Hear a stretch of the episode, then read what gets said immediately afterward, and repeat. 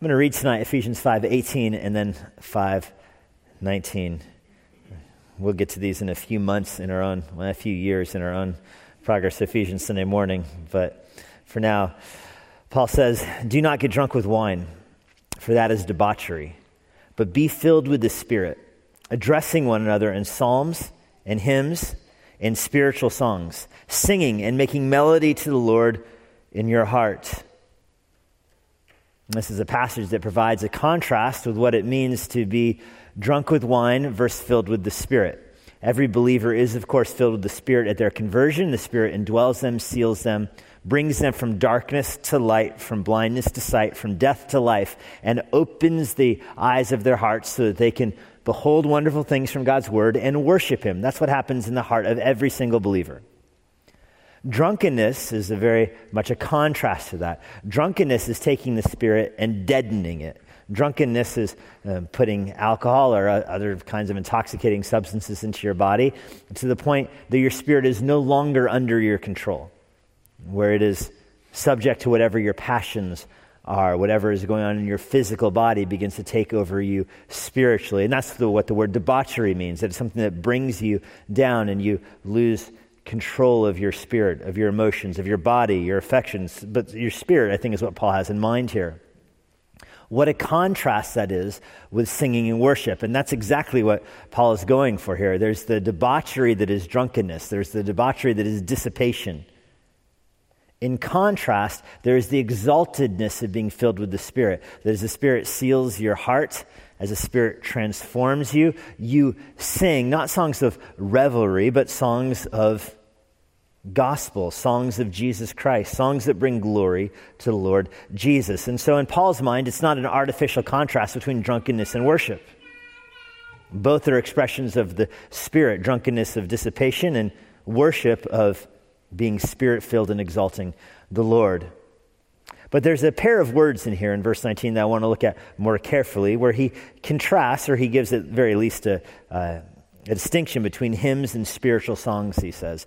And that's important for us as a church to understand because if you were a Christian in the 1990s or early 2000s, you are a survivor of the worship wars. Do you remember those? the worship wars, where churches were divided over this very issue. Churches uh, were split. There are actual church splits over whether churches should sing, as the worship wars phrased it, hymns or songs. And the two sides of the worship war became noted as hymns versus songs, or old versus new, or stodgy versus upbeat, or traditional versus contemporary, or dead versus alive. The, the, war, the terms were phrased by obviously people involved in it. And I don't think any of those uh, descriptions really capture what the divide was about. Having been a little bit of a spectator, I was a brand new believer in 1994. I was part of a, a Calvary Chapel, which is very much a um, contemporary Christian, you know, vineyard music kind of, of church. The, their hymns were kind of few and far between. and when they did sing a hymn, it was, you know, called out for, you know, this is, this is an ancient song of our faith, passed down through the decades, written in 1978. Uh-huh. And so I, I didn't grow up with an appreciation of the worship wars, but I have read several books about them. And what strikes me in the, in the worship wars is how much the two sides of the war didn't rightly identify what the real issue behind the worship wars was. You know, on one side, the contemporary music side in church was painted as a side that was evangelistic, a side that wanted uh, non believers to, to come to church and to feel welcome at church and to feel like they could relate to what was happening at church. And on the other side, the hymns side of the debate, they were painted or painted themselves as those that cared about the passing down of the faith to the next generation and guarding what was true. And I think the, the reality of that debate and the reality of that divide, it wasn't about music, it was about a philosophy of church. It wasn't so much about style of music as much as it was a philosophy of conversion or of lordship, this idea that people could be lured to church by a certain kind of music, and if they heard music they liked in church, they would stay in church. And it became, it was part of a whole system. The whole seeker sensitive movement was built around this, designing a, a, a church, designing a whole worship attitude to appeal to those who are outside of Christ The idea that if you had the right chairs and you had the right music and you had the right lighting, then you would get people that would normally associate with church and voila, revival. Mark Dever often pointed out that the problem with that approach to evangelism or outreach or church is that eventually you have to call people to get out of their nice, comfy chairs and pick up their cross and follow Jesus. and at that point, music style is not going to cut it. Nevertheless, that was the way the debate had been framed hymns versus songs, old versus new, stodgy versus upbeat, traditional versus contemporary. Now, where did this debate come from? Because this has not always been through church history. Churches in the 1940s were not dividing over worship style. So, where did this come from? And in some, I'm just going to give you a brief history of this from a couple books that I read recently. One of them called The Worship Wars, which is a fantastic book about this issue. The other one called The Juvenilization of American Christianity, another great book. You can tell which side, that guy, that, The Juvenilization of American Christianity, which, by the way, is an exceptional book, and I strongly recommend it. But, you know, that, that div- divide, that debate comes to the church. It gets framed in those terms, old versus new, hymns versus songs. It gets framed in those terms largely because of the influence of the contemporary Christian music industry, CCM. You know, the contemporary Christian music industry really exploded in the 90s, and it was this whole approach to Christian music where the Christian music was designed to sound like secular music. That was the design of it. And perhaps you remember those little charts in the Christian bookstores. Uh, I remember my first time in a Christian bookstore, there's a big poster on the wall with if you like this secular artist, then you should try this Christian artist. You know, I looked up one of those old charts on Google today, doing my work for me. Do you like REM? Try Audio at Adrenaline. Okay. Do you like Metallica? Try Petra. Do you like 80s one hit wonders? Try DC Talk. No, I made that. I made that last one up. I made that one up. That's not what it really was. It was Newsboys. I'm sure you remember those charts. They were on the wall at every Christian bookstore in the 90s. And at that point, the music wasn't making its way into the congregational worship at the church. It was the Christian radio that was designed to sound like secular music. Not, and I'm not saying that's good or bad. I'm making that in a value neutral statement right there, where the whole approach to CCM was to find a sound that was like secular music, so that if you like secular music, you would listen to something more wholesome, something more the same sound but with better content, the same sound with better lyrics. And that, the idea was that it would be evangelistic. And I, I don't know how effective that was. I do remember in 1996 or so, I've been a believer for two years, driving with my friends in the car, and a Jars of Clay song came on the secular radio station. And I was like, oh, it was the friend that I've been witnessing to, and now there's Jars of Clay, a Christian group on our secular radio station, and we're in the car together. And, you know, my Christian friends, I don't know what they would think of me listening to secular music, but it's okay because Jars of Clay is on right now, and my friend is totally going to get saved. So I'm like trying to be quiet and not have a conversation so he hears the music. And and the song goes off the air at the end, and he goes, oh, I hadn't heard that song before. That was kind of cool. No salvation. He did not get saved from the jars of clay. I, would, I left disappointed, but I did like jars of clay. Eventually, that approach to music bridges the gap and gets into the church and becomes an approach to worship in the church. Christian artists begin to capitalize on their growing audience by trying to find a style that could become congregational. This led to what some radio stations called the radio worship crossover. You know, you've heard of the secular Christian crossover, where a band like Jars of Clay could be popular in both worlds. The new approach in Christian music came to be known as a, a, radio worship crossover. You could be popular on the radio and then be sung in churches. This presented a whole new market. Krissy Nordhoff, who's a songwriter, and she's won Dove Awards for her uh, her songwriting. She's now a manager with, I think it's Integrity Music. She wrote in the book, The Worship Wars, that the goal of those musicians during this time were to be borderline congregational, borderline worship in their sounds. So to write songs that you would hear over the radio, but would have refrains in it that could sound congregational. The idea was that if you heard a refrain or a bridge that was somewhat congregational, you would want to sing it in church. The song would then enter the church and its market spreads. Chris Hauser, who's a manager and executive for a large network of Christian stations, he wrote in a Christianity Today article on this, quote, The goal of songs during that time period was to be catchy, fewer words, simplified melody, limited emotional range, with the goal that the congregation would catch on to the song by the second verse. And here's where you start to see that approach to CCM, contemporary Christian music, changing as it entered the church. Where these artists are now, they're not designing songs. You see the change? They're not designing songs to sound like their secular counterparts. Now they're designing songs that will make the bridge into the church. I'll read that quote one more time because this is not this is this is not a quote from an antagonist. This is not a quote from someone who's anti CCM or anti that kind of music in the church. This is a quote from one of the managers of those groups who was doing this. He said, quote, "The goal was to be catchy with fewer words, simplified melody, limited emotional range, with the goal that the congregation would catch on by the second verse. This led to the introduction of what we call bridges into songs, where you would have refrains, you'd have choruses, and there'd be a second, perhaps repeated or musically distinct part of the song. This is not something that's generally in secular music, but it makes an appearance in these Christian kind of songs that can be congregational then. And I submit to you that this is not a healthy turn in church music. And before I talk more about that, I want to give you some definitions from Ephesians 5, verse 19.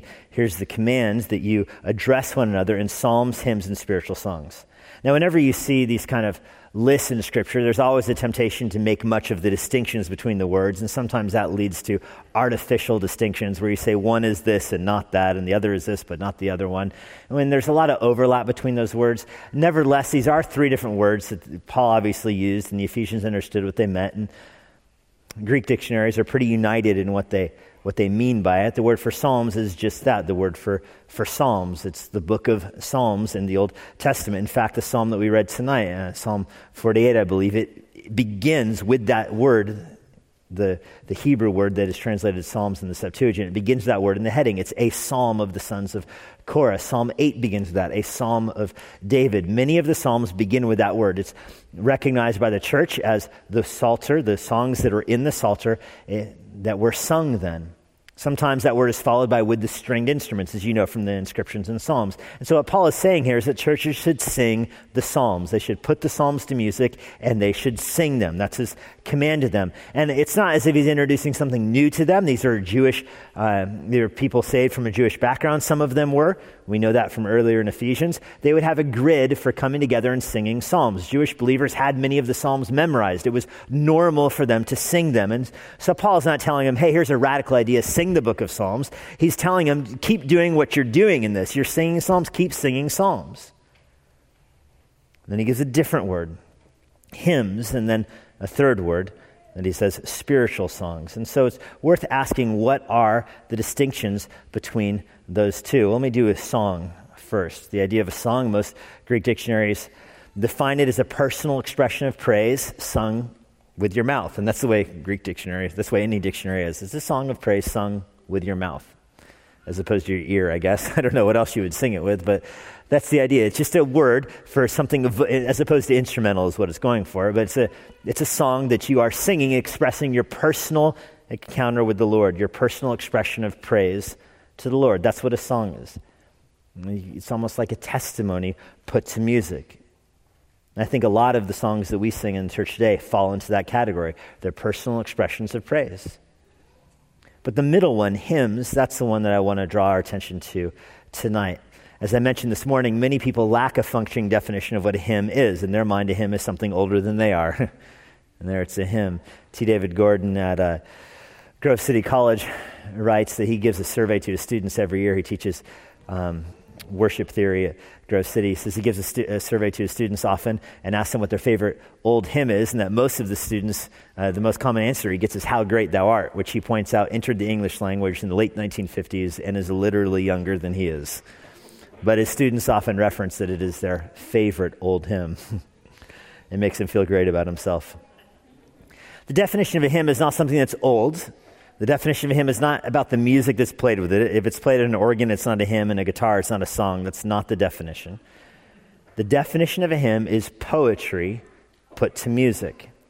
Poetry put to music. And this is what makes a hymnal functional. And you recognize this when you look at hymns, because poetry is going to have different stanzas that follow the same pattern, the same syllabic count, the same measures and whatnot, and they can be put in parallel construction. And that's how a hymnal works. It'll, the first time I opened a hymnal was in seminary. Kid you not. I went to the master's seminary, our first chapel. The guy gets up and says, Take the hymnals from in front of you, open to this page. And I didn't know how to read the hymnal. So I'm reading the first line of the first song, and I jumped down to the first line of the second stanza. Then I felt bad for the music leader because I thought, wow, this guy is, I mean, he's lost up there. he's not reading the words in order. Eventually, he caught back up to the, you know. We took uh, music, uh, worship theory classes at the Master's Seminary, but not in the first semester. That came later. I needed help earlier.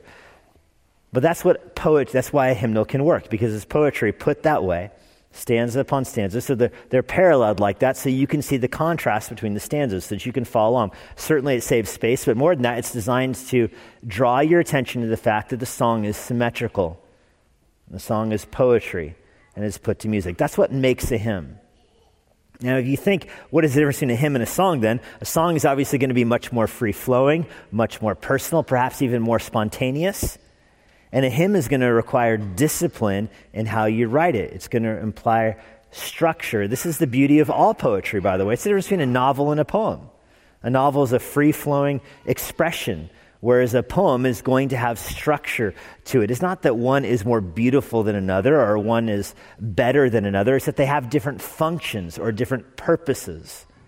Where the purpose of a, a novel might be to tell a story, the purpose of a poem is to capture an expression that you feel brought into and then to bring you along through that experience. That's why poetry can often be compared to a river. It's got banks, it's got borders, and that's what gives it direction. Where songs or novels can be compared to floods. You know, there's no borders, there's no boundaries, it just goes. They, they can be powerful, but they lack that kind of structure.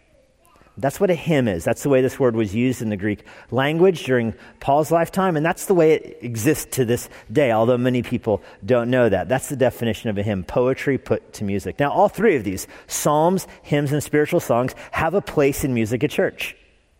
They all function well in church music. But tonight I want to focus particularly on the hymn part of it. As I mentioned, what makes something a hymn is not style of music but the substance of it, the structure of it. So let's back up and ask this question Are there popular secular hymns? And in a sense, not really. You might have a national anthem or something that was literally poetry, then taken to music. But for the most part, not really. Hymns have a particular function in a religious environment because they are designed to channel your thoughts and channel your affections in a certain direction. This is why hymns are important because they transcend your own personal experience in reading them or your own personal experience in singing them. You're connecting with something that is greater, bigger, deeper, more profound, and more transcendent than you are. And that's why it's helpful to ask, what are we doing at church? When we come to church, what are we doing here? And the answer is, we're here to glorify the Lord. We're magnifying His glory by singing the truth of the gospel, by singing this kind of doctrine by singing the attributes of God, by drawing our hearts in line with the truth that's in His Word. What we do in church is by its nature transcendent. It's supposed to transcend us. It is supposed to transcend our culture. Christianity, if Christianity is cultural, it's not true. If Christianity is confined to a certain culture or a certain cultural expression, then it ceases to be true. The point of the gospel is that it transcends culture. The point of the gospel is that Jesus is the Savior of the world, not only of the Jews. And so, this is why the stress on transcendent music becomes critical as a corporate expression of our, of our praise. I mentioned earlier that contemporary Christian music was partly responsible for bringing this kind of worship into the church, but you might ask yourself, where does contemporary Christian music come from? This is addressed in some of those books that I read, but contemporary Christian music certainly came from the juvenilization of American Christianity. This idea that entered the church, and you'll resonate with this when I start describing it, but this idea that a healthy church is a young church, that age, younger age, is a virtue in church, and older age is a liability in church. And this became a, a big driving force of the, the Youth for Christ movement that started with, with Billy Graham and others that really exploded in the 1960s and 70s when you have uh, civil rights disobedience and the, the hippie movement. You had Christianity responding to that with, I think, what was a right focus on young people. You saw young people going off to the war or young people going off to the draft or dodging drafts or protesting and the whole really hippie movement. And you Christians rightly wanted to give them an alternative by rescuing a younger generation from that that lost life and bringing them the gospel. Churches begin to structure their outreaches around this. This is where you see youth groups introduced in churches. There were not youth groups in churches before this event. There weren't youth pastors in churches. You're not going to find a youth pastor in the 1950s, you know? There's no youth pastor at a church back then. But now, usually if you've got a two pastor staff, the second one's going to be the youth pastor. Families are looking for a church. They want to find a church with a youth program. That's normal thinking now. It is very new thinking in church history. But it's something that entered the church then with this idea to rescue younger people from the lost life that waited them. So churches begin to structure youth programs, to staff youth programs, and then to define their success. If you're staffing something, you want to define its success. So you define its success based off of its attraction to young people. This mirrors what's happening in the culture too. It's not unique to the church. The culture advertising begins to focus on young people. And you go back, you know, 60 years, it was advertisements had older people, wise people in it. You wanted to, you know, wisdom. It was the older people that you wanted to model yourself at. Not anymore. Now advertisements go after young people. You want to be young. The wisdom ceases to be a virtue. Coolness becomes a virtue as described by youth. And that certainly catches on in the church. Beyond that, there's this idea that music is what defines that. Music draws people. And so you want your church to demonstrate to everybody that you are a church open for young people by having music that young people listen to. That's what is going on. I don't think contemporary Christian music works that way now, and I'll explain why later. But in the 90s, that's definitely what it was functioning as. To demonstrate that you were concerned about reaching the new generation by having music that sounded like they listened to on their own time. By the way, this is going to lead to an immature church, isn't it? If a church is focused on attracting young people and cultivating young people, what attracts immature people is not going to be what makes mature people. Do you understand that? What attracts immature people is not going to then foster maturity. This is why so many of those churches that started in that seeker sensitive movement ended up imploding, ended up falling apart, because they were not progressing people on to the fullness of Christ. They weren't producing mature followers of Jesus Christ. A church that pursues coolness will end up sacrificing maturity. And this happened all over American Christianity, all over, and it, it had effects that go on through the church history. It, has this idea that you want, you know, what happens after the youth pastor? What happens when those high school kids phase out of high school group? You next guy you have to hire is the young adults pastor. You know, and then the young adults group, it begins to expand its definition. You soon have churches that have a young adults group made up of people in their 30s, literally older than Jesus was, making up the young adults ministry. It's astonishing. But that's the way many American churches went. They had to have a young adults ministry. They had to fill it out with those people in their 30s. And now those people are, you know, they're in their 40s now, still clinging on to that kind of music as if it defines a healthy church. You're really in a situation in some American churches now where you've got a whole bunch of people that were in the worship wars that want that kind of young sounding contemporary Christian music like they listened to in their 20s sung now without realizing the irony that younger people are growing up not listening to that kind of music. This is where the CCM movement came from and where the juvenilization of the church came from and how it wormed its way into our music. This is why we have to recognize this is a new phenomenon in the last 40, 50 years. It's not just confined to the church, it's all over the explosion of technology. The medium becomes the message. As Neil Postman said, the medium, the way we structure our music, becomes the very message we give it. When the medium is superficial, when the medium is shallow, when the medium is few words, limited emotional range, catchy phrases, that becomes the gospel message. The gospel message becomes reduced also along with that approach to music. And I'm sure you've seen that. That quote I read earlier about the focus of what would make music acceptable in churches describes much of evangelical theology, and it is a cause and effect relationship. The medium becomes the message, where Christianity theology becomes few words, catchy phrases, maybe with a limited emotional range. And it really is tragic. The history of adolescence is bred into the church and has grown up and become music leaders at many churches.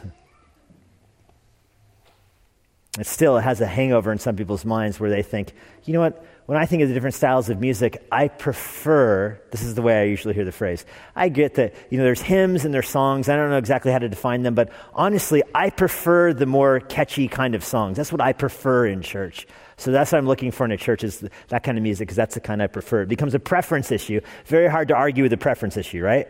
If something gets painted as a preference issue, it's hard for you to make a, a positive argument one way or the other. You know, some of you might like the old TV show Lost, and you would be wrong and foolish, and I don't know how to help you with that. But I can't argue out of it because it's your preference. Okay, I could argue for, you know, a better TV show like Longmire or something. I would argue for that, and you know, you may be persuaded, you might not, but it's just an issue of preference. It's not transcendent truth. Just an issue of preference. But I want to submit to you that if you say something like, I prefer these kind of contemporary Christian music songs in church, that's what I prefer in church, you're not really making a preference statement. It'd be more like you saying, you know, I think of all the languages in the world and I prefer English. I just prefer it. You know, English has its strengths. It's got, you know, lots of synonyms and, you know, an easy to understand syntax and word order that gives it structure. Very different than some languages. You know, in Greek, there's no word order. Everything is just all over the place. Spanish lacks synonyms to it. You know, English has got, I prefer it. Well, the reason you prefer it is because you grew up speaking it. That's why you prefer it. You didn't examine all the kinds of music in the world and settle on CCM. That's what you grew up with. And so you feel drawn to it in the same way that somebody grows up speaking English feels like they prefer that. But that's the wrong way to think about church music. I can give you a parallel. Think of preaching. Preaching is the primary way of God addressing us through a preacher bringing his word through his word. Singing is our primary means of addressing God. Not all public speaking is preaching. But preaching is how that takes on in church, and it has a different effect and different style and different delivery than normal public speaking. The same thing should be true with church music. It's a different style with a different intended effect, a different structure than the music that you would grow up with in the world. If music was only a matter of taste, that means music is only a matter of entertainment. If your argument towards music is, I prefer this style of music, what you're saying is that music for you is a form of entertainment. And that's not how church music is supposed to function. It's not like people prefer contemporary Christian music as worship music because they've evaluated all the options. They prefer it because that's what they've been exposed to. And it's not like they prefer it because they are actively rebelling against Jesus. I don't want to paint it that way. Like people that like to sing those kind of contemporary Christian songs in church, they're, they're rebelling against Jesus. That's not true either. It's just that they have been trained th- to view things like music as entertainment, subject to preferences that are now played out in front of them at church. And it's such a world switch from the world of the Bible. In the biblical world, all music was sacred. Music was designed to be sacred, it was designed for worship. We live in a world surrounded by music, so we like different styles or kinds of music. You listen to the radio in your car. You go on a trip, you have Sirius XM. You go to the grocery store, it's playing on the speakers in the back of the grocery store. You have friends over your house, you put on the radio in the background. You, have, you wake up with a song in your phone. I do anyway. I have a song that, that wakes me up. I have songs throughout the day I'm listening to. I'm reading, I have music in the background. That's the way our life is now. Very different than it was even 80 or 90 years ago. We're surrounded by music, different styles and different genres. So it takes work in our mind to train our mind to get back to the biblical world where music had a religious function. The Trinity hymnal begins with this quote, quote It is well known that the character of a song is almost equal with the character of the preaching that controls the theology of the church. A church can cultivate good theology by the way the preaching happens, and a church can cultivate good theology by the way the singing and the music happens. And so, when I'm talking about hymns that are poetry put to music designed to structure your thoughts and your affections, I'm not talking about the age of a song. I'm not talking about the style of music to the song. I'm not talking about the history of it. I'm talking about the structure of music that's designed with rep- with a repeated structure to bring you deeper into God's truth, to cause your mind to think and memorize words and concepts that would be unfamiliar to you, that you then reflect and magnify in your heart. That's how you magnify the Lord by singing hymns. I've had people say, you know, there's no biblical prohibition against singing contemporary music in church, CCM style music in church. And I know, but just because something is lawful doesn't mean it's beneficial. That's what Paul says. Just because something's lawful doesn't mean it's beneficial. There's no Bible verse that says you can't use a kazoo in corporate worship. That doesn't mean it would be beneficial. It might be distracting. Might be. So, church music ought to be theologically true, theologically significant, literarily apt and thoughtful, with lyrics that are appropriate to music, that draw people's hearts into the deep character of God that transcend our own personal experiences as we magnify the truth of God in our heart. This is the problem with if your approach to music is to have catchy phrases with a minimal emotional range, you're not you're outside of the hymns right away. You're outside of poetry right there. Catchy phrases with a you know lower vocabulary and limited emotional range is not poetry. You can't write poetry in those kind of in those kind of restraints. It won't work. That's the problem with pop music, by the way, pop music in general, pop entertainment in general. It's not designed to be transcendent. It can barely be beautiful or ugly. It's designed to exist and then disappear. It's designed to be popular, but I remember it like pop like the bubble. It's designed to be there for a second and be gone the songs all start to sound the same. They cycle in and they cycle out, and 40 songs are on the station this week and 40 different songs next month, and you can't remember when one started, another stopped. They all blend together in your mind. That is pop music, which is fine for the culture. I know I sound like an old man ranting right now, but it's, it's fine for the world, but it ought not be fine for church. Malcolm Gladwell, author who I, I love reading, has a fascinating podcast on revisionist history where he compares pop music to country music. And he makes an observation that has stuck with me when I think about hymns versus songs. His observation about pop music versus country music is that you look at the top 50 pop artists of all time, and they are from 50 different cities, 50 different backgrounds, practically 50 different ethnicities. They are from all over the world. And for their songs to be equally transcendent, their songs have to be about nothing. They don't have substance to them. And you just read through the top 50 pop songs of all time, and man alive, they have just insane lyrics that don't make any sense at all. In contrast, you got the top 50 country artists of all times. They're all from basically three or four different cities. They're from the exact same culture the exact same background, and so their songs can be very, very specific. And so their songs, country songs, have a different emotional flair to them because they draw you in emotionally when you understand that the guy lost his girlfriend, his pickup, and his dog all in the same tragic accident. I know that Ford F 150. I know exactly what happened. I know the railroad crossing he was at when he got hit. I know it. You can't have any of that in pop music because there's none of that shared experience. Now, I'm not saying church music should be like country music, although Alex does his best attempt sometimes.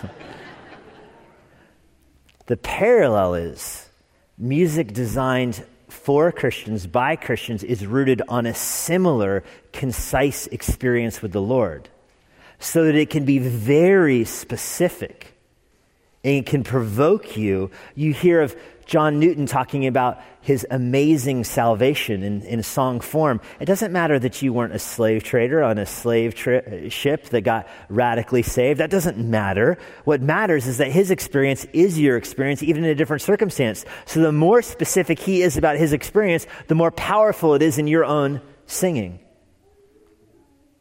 Christianity, of all things, should not seek to be stylish because the whole point is that we have something that transcends time, transcends worldly culture because it's united in biblical culture. So our music is less accessible than the world's music. That's fine. Now, I said earlier that CCM started with trying to make contemporary Christian music sound like secular music and then it brings into the church. But that is not true today. That is not true today. So if you're thinking about the contemporary Christian versus hymns, structure that debate is still framed from the 90s or the early 2000s, then you're very outdated in your thinking because contemporary Christian music today sounds nothing like secular music. Nothing at all. Um, you look at the top 10 artists today, th- there's not a Christian song. You wouldn't mistake Hillsong for Drake, okay? You're not going to make that mistake. You turn on a, in my car, I have a secular station off and listen to, and my girls like the message, um, that Sirius XM station. They, it does not take more than two guitar chords before they can identify if it's my station or theirs. There's no overlap now in the sound. They develop their own different styles and their own different sounds, which is also fine. I don't mean that in a moral judgment or value judgment. I'm not saying today's Christian music should sound more secular. I'm glad it doesn't. In fact, I think its own style is good and is more wholesome, and I'm glad my kids listen to it. But that does not mean that it is always fit for church for the same reasons I mentioned earlier. Let me give you another way of explaining that. If a pastor's prayers were as trite as many of those songs are, you would find them insufferable. If my sermons were as trite as many of those songs were, you would not listen to them. Few lyrics would provoke anything were they not set to music. I mean, let me put it this way you would freak out on Sunday morning if we recited the Apostles' Creed four times in a sermon, if we said the Lord's Prayer four times in a sermon that would seem weird and stretched and okay once was fine. Second time did you forget you did it you know this is the second service you stop repeating it. At the fourth time you would probably come get me. And yet we sometimes think nothing of singing the same chorus seven, ten, twelve times in a song. That's much more trite than some kind of creed. So i submit to you that contemporary versus traditional is a wrong way to think about the worship wars there's even churches that did it. I still know churches that do a contemporary and a traditional service. Cracks me up when I see that on the websites. I, I went to one church with a friend of mine. They had three services. Okay, the first service was the um, I don't even know what they called it, but it was like the uh, it was what we would think of like passion praise kind of music, that that kind of thing. Um, so they did that service, and the pastor preached in well what I'm wearing now. And then the middle service was the traditional service. They had a choir and an orchestra. The pastor would go up to his office and put on a tie. And the third hour was the more modern young adults service where they'd have a full band and, you know, that kind of music in there. And the pastor would come out wearing a polo shirt and jeans tucked in. It was totally strange, totally strange. You, uh, when your worship begins to reflect that cultural appeal, that's the problem. That's the problem. And I submit to you that our worship should strive to be transcendent. It should transcend ages, it should transcend cultures because it's poetry that's put to music. It's poetry that puts to music. Vernacular does not mean contemporary, by the way. Just because something is accessible to sing doesn't mean that is accessible to your experience. It's better to have songs and hymns that transcend our culture and connect us to the deep truth of Scripture. Now, I don't want to come across as saying that there's no place for so- the songs category in church. Of course there are. And we, I think Immanuel, this is not a critique of what we do at Immanuel at all. I think David has an incredible balance of this in his, his music selection because he is usually very good about singing a, a, a song that is drawn from the Psalms, that's singing some kind of more songy kind of songs that are personal expressions of someone's relationship with the Lord and then singing hymns. You saw that this morning. We did all of those this morning. What a wonderful time of worship this morning. And that all of these have a place in church. Songs and hymns and psalms all have a place. What doesn't have a place is the idea that catchy phrases and music style with a condensed and compressed experience will make a church accessible to the world. That's a functional approach to ministry. That's what I object to.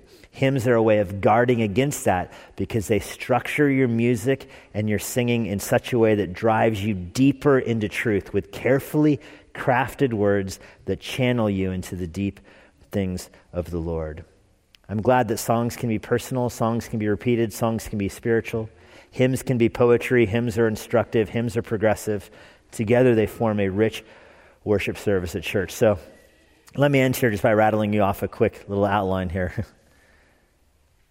what we think through when we choose music at church. First of all, we sing true songs. We sing true songs. We choose songs not by how they sound, not what the catchy phrases are. We sing songs based upon their truth. The chief and cardinal rule of leading worship music is to not put falsehood or error into songs but to sing truth. That's the lowest bar. Is everything in the song true? The next bar is that it actually progress you and increase your understanding of truth. John 17, 17, truth is what edifies and builds up, so we only sing the truth. God is only truly worshiped when we sing true things about him. Second, we sing thoughtful songs. We sing true songs and we sing thoughtful songs. The lyrics of songs we sing shouldn't be interchangeable with every other song. There's actual intelligence that went in behind crafting them. There's a logical flow in the song, there's a meaningful trajectory in the song, a cohesive purpose to the song. If a song is just a bunch of Christian phrases jammed together, we can do better. And there are plenty of songs sung in churches that are just a bunch of hackneyed Christianese phrases stapled to each other. Third, we sing songs that are teaching, songs that increase your understanding of theology. And that's because one of the best functions, as a pastor, I can say this, one of the best functions of singing in church is it teaches you truths that you otherwise wouldn't believe. You think of this with God's sovereignty. You might talk to somebody who rejects the doctrine of regeneration, rejects predestination, rejects election. You would never get them to say that God chose me before the foundations of time uh, in Christ. They would reject that, but they will stand in church and sing with a loud voice, Father, long before creation, you predestined us in love. And the more they sing it, the more it resonates in their heart. It's a phenomenal scene I've been, seen played out time and time again. You would you have somebody who has a hard time with the doctrine of depravity. They wouldn't likely say, you know, I'm just a sinful, horrible wretch. In fact, they might rebuke you if you said that. Hey, don't speak of yourself so lowly. Have a higher self esteem. That's important. And they'll gather in church and sing Amazing Grace, how sweet the sound that saved a wretch like me, in loud voices with the hands raised. And the more they sing it, the deeper that truth goes into their hearts. It teaches the doctrine of substitution. You know, I can preach 50 sermons on substitution and not get to the depth of truth in the hymn, Sacred Head Now Wounded. What thou, my Lord, hast suffered was all for sinners' gain. Mine, mine was the transgression, but thou the deadly pain. Lo, here I fall, my Savior. It's I that deserve thy place. Look on me with thy favor. Save me by thy grace. You get people that are flirting with worldliness in their life. They don't want to run away from worldliness, but they come together in church and they sing all the vain things that charm me most. I sacrifice them to his blood. Or be thou my vision. Riches I heed not, nor man's empty praise. Thou mine inheritance now and always. Again, there's a poetic element to those kind of languages, going with the, the kind of language that goes dip, deep and rich in its theology. Rock of ages, cleft for me. Help me hide myself in thee. Let the water and the blood from thy wounded side which flowed be of sin the double cure Save me from wrath and make me pure. That's the doctrine of double imputation right there, even described the double cure. A child can memorize that song. I know because we sang that song every night in our house for a month. a child wouldn't understand double imputation. You can't draw that out. They can barely say the word imputation, but they can sing, Be of sin the double cure. Save me from wrath and make me pure. And then finally, we sing different songs we sing different songs. We sing all the songs. We talked about psalms, hymns, spiritual songs, because we're structuring around the gospel. We sing the gospel. You see this almost every Sunday at Immanuel, where we open with a song that serves as a call to worship, where it's a song about just how glorious God is, and we move to a song that's usually about our sin or our need for Christ. We move to a song about the cross. We move to a song then finally about how we're forgiven and we can worship in light of that. And I hope you saw that even this morning as we sang through that. As you're singing songs structured like that, it's making you appreciate the gospels it sets in your heart. If we want God to be pleased with our singing and we want to be people that are built up in truth, we accomplish that by singing songs that are intelligently designed and structured to make you think deeply and believe strongly about the Lord.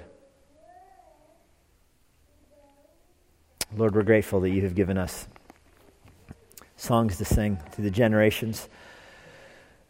We're grateful for songwriters that are alive today that are writing new hymns of the faith that will be passed down for generations more. We know every generation has a handful of songs that will be sung throughout church history, and we strive to sing those now and cherish them now. I'm thankful for the joy it is to sing and to worship you through these kind of hymns.